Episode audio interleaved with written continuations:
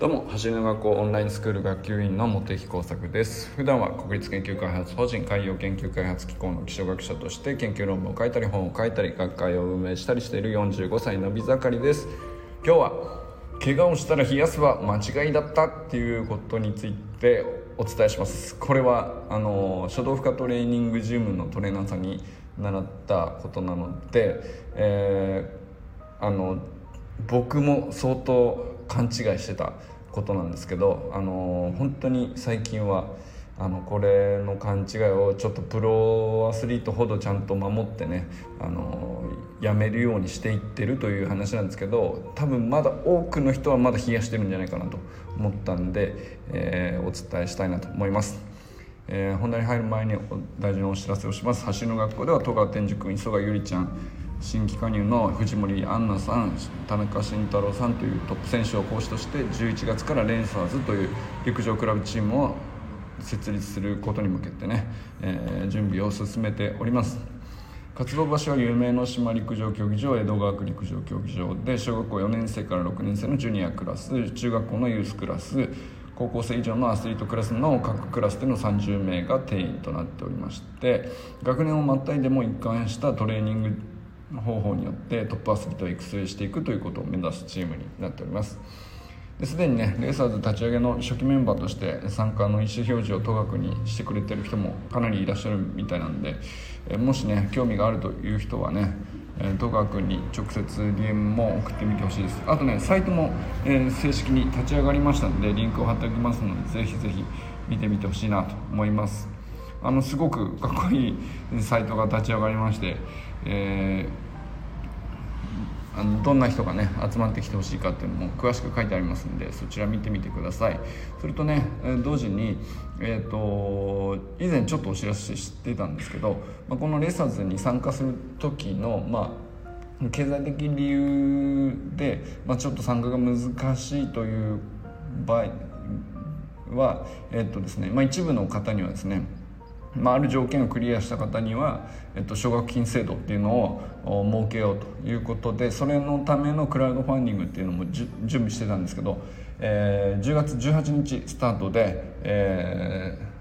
ー、ウェブサイトがねレディフォーの方で、えー、準備が、えー、整ってきているようです。えー、と今カミングスーンっていう表示になってますけど、えー、とじゅうがつじゅうはちにち朝じゅうじにね立ち上がるということで、もう確定したようなので、ぜひそちらの応援もよろしくお願いします。ということで今日はね、怪我したら冷やすは間違いだったっていうことについてね、あのお話をしてみてい、ね、したいんですけど、まあ、今日の話はね、えー、と初動負荷トレーニングジムに僕がまあずっと通っていて、まあ、そこでもねたまに研修とか講習とかやってくれるんですよ。で、まあ、そこでねあのトレーナーさんからの講習という形でね、えー、教えていただいたことなんですけど、えー、と結構な人がですね、えー、まあなんか捻挫とかでもそうですし、打撲とかでもそうですし、まあ筋疲労の類の故障ですね、肉離れですとか、えー、まああとはなんだろうな、まあ、それは軽度のものも重度のものもそうなんですけど、まあ、筋肉痛であるとかいろんなものありますよね。でそういう時に、まあ、やっぱり痛みが出ると、まあ、炎症反応っていうのが起こってるっていうふうなことはねよく知られてると思うんですけど、まあ、炎症反応を抑えるために冷やすっていう応急処置を行うっていうのがよく世の中では行われてるわけですよね。でえー、じゃあ実際その炎症反応っていうのは何のために起こっているのかっていうと、体の理屈からすると炎症反応っていうのは壊れた組織を、えー、できるだけ早く修復するために起こっている反応なんですね。なので、えーと、修復するための材料であるとか、まあ、必要な反応であるとか、そういうものって何で起こっているかというと、基本的には全て血流で起こされているわけですね。で、まあ、その時の、まあ、血流がたくさん必要であったりとか、損傷が激しかったりとかっていうと、まあ、神経に対する刺激が強いので、まあ、痛みがすごく強いわけですね。でその痛みに対して痛みを抑えるという効果のために冷やすという措置がよくよく取られると思うんですよ。なんですけど、それ確かに痛みは引きやすいんですね、えー、と物理的に冷やせば。でそうすると痛みを、えー、和らげることはできるんですけど、その裏返しとしてですね、血流を弱めているんですよね。えー、結局神経を麻痺させ、血流も弱めてしまうと、えー、と修復にかかる時間がかかって逆にかかってしまうんですね。なので痛みがある間ずっと冷やすみたいなことはやればやるほど修復に対する時間がどんどん伸びていってしまうという、えー、ことが実際には体の中で起こってしまうんですね。なので本当はえー、血流は上げつつ痛みは引くようにどうしたらいいのっていう問題がかそこにはあるわけなんですよ。その炎症反応が起こっている時にできるだけ炎症反応はできるだけたくさん進め早く進めて修復期間修復するフェーズに持っていく必要があるんですね。で修復するフェーズに移行すれば、まあ、だいぶ痛みは収まってくるんですけど、そのそれまでの間の、えーと、炎症反応が強くなればなるほど早いんだけど、それはすごく強い痛みとトレードオフになっちゃうと。だからみんなそこで冷やしてしまうんですね。なんだけどえーと目的は何ですかっていう話なんですね。痛みを避けることでしたかっていうことなんですよね。で大体の場合、えーまあ、やってしまうのは一番良くないのが、えっと、無理して出場し続けなきゃいけないとか無理して、えー、やり続けなきゃいけないので一時的に痛みを抑えるために冷やす。でそのまま無理をしてやるっていうことをやると一番まあ炎症は進まないので修復もう進まないですね。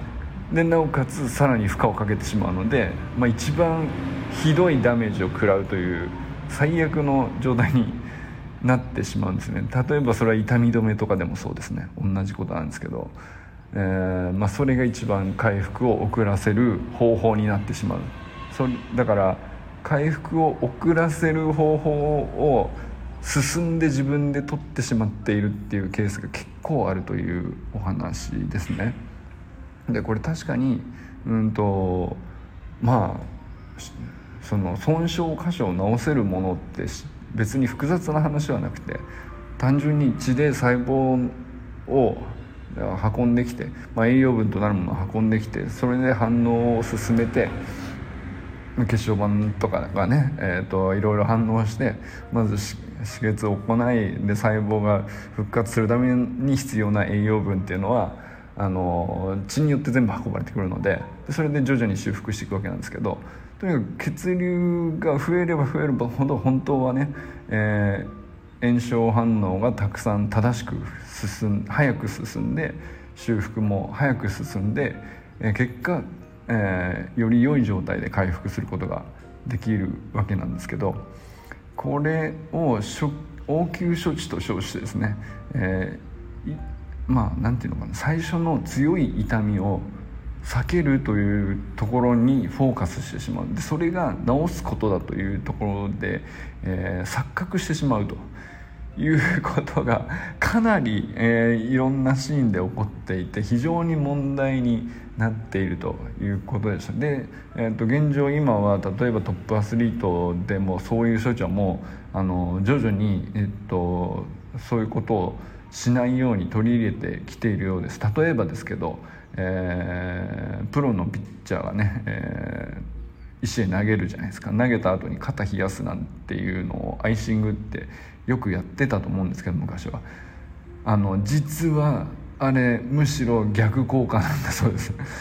あの痛みを取るためにアイシングしてたけれども逆なんですってブチブチ切れた血管を、えー、あるいは筋繊維がブチブチ切れてるっていうのが実際に起こってるので痛みになるんですけど、その痛みを抑えるためにアイシングしていたんですね、かつては。でも最近は、えー、むしろホットパックとかを貼ってるっていうぐらい、えー、血流を促して回復を早めるっていう措置を取るところがトップアスリートの中では、えー、ちゃんと知ってる人はそういうことを行い始めていると。で、まあ、ホットパックで物理的に温めてもいいんですけど、まあ、僕が通ってる初動負荷のトレーニングジムでは初動負荷トレーニングでも血流をこういうふうに上げられますよっていう、まあ、そういう講習ではあったんですけど、まあ、例えば初動負荷トレーニングの場合は、えー、と例えば太ももの、えー、裏の、ね、ハムストリングスの肉離れが起こったというふうに想定すると、ハムストリングそのものを動かすっていうことはあの損傷があ強くなってしまうのでもちろんできないわけですよね。だけどじゃあそれは太ももは動かさずに別なところを動かしながらハムストリングスへの血流を高めるにはどういう動きをするっていうのがメニューで決まっていると。だからまあ骨盤周りだけをしっかり動かして大臀筋だけ反応させて、えー、ハムストリングスには、えー、一切負荷がかからないようにだけど足の先端に向かっての血流を促すっていう動作が決められていって、まあ、そういうふうに、えー、例えばね、えー、メニューが組まれていたりするんですけど、まあ、どっちにしても根本的な、えーと、考え方としては非常にシンプルで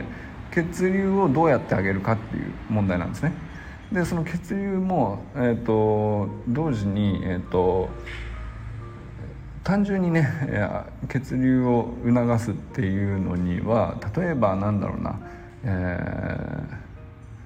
サウナとか行く、 行くっていうのもね、まあ、あの全身が温まるのであるっちゃあるんですけど、それはそれで血圧が上がるっていうのも、えー、とよく実はまあその傷の損傷に対しては血圧が上がっちゃうのも良くないんです。血圧を上が、上がらせずに、えー、血流だけをちゃんと活発化させると難しい話なんですよねそれって意外と難しい話なんですね。でどういうすんのって言ったら、まあ、自然な、えー、筋肉の緊張のない、えーえー、動きですね、えーだから筋肉がこうカチカチに緊張させるような収縮するようなあのバーベルを持つようなイメージね、ああいう感じではなくてゆっくり ゆ,、えー、とゆっくりあれちょうど良い負荷で、えー、緩めたり伸ばしたりっていうのを繰り返すっていうことによって、まあ、血流は活発になりながら血圧は上がらないっていうことが成立するんですけど、そういうことをやるのがまあ一番回復が早いというお話を講習で習ってきたので、まあ、ここでね僕もうほとんど僕の自分の記憶のためのね、えー、微暴録的な話になって、えー、マニアックかもしれないけど、でもねこれはスポーツをやる人にはあのぜひ知っておいた方がいいかなと僕は思ったので、えーまあ、ほとんど今のところちゃんとその専門的なトレーナーさんとかについてない人はほとんどの人が知らないことだと思ったんですね。僕もあのトレーナーさんにいろんな質問しましたけど、やっぱり、えー、まだ広まっては確かにないにいないんだけども、もう間違いないということだったので、あのー、ぜひねあの皆さんも調べてみてほしいなと思いますね。あの世の中には基本的に大半が応急処置としてはまず冷やしましょうって書いてありますけどね、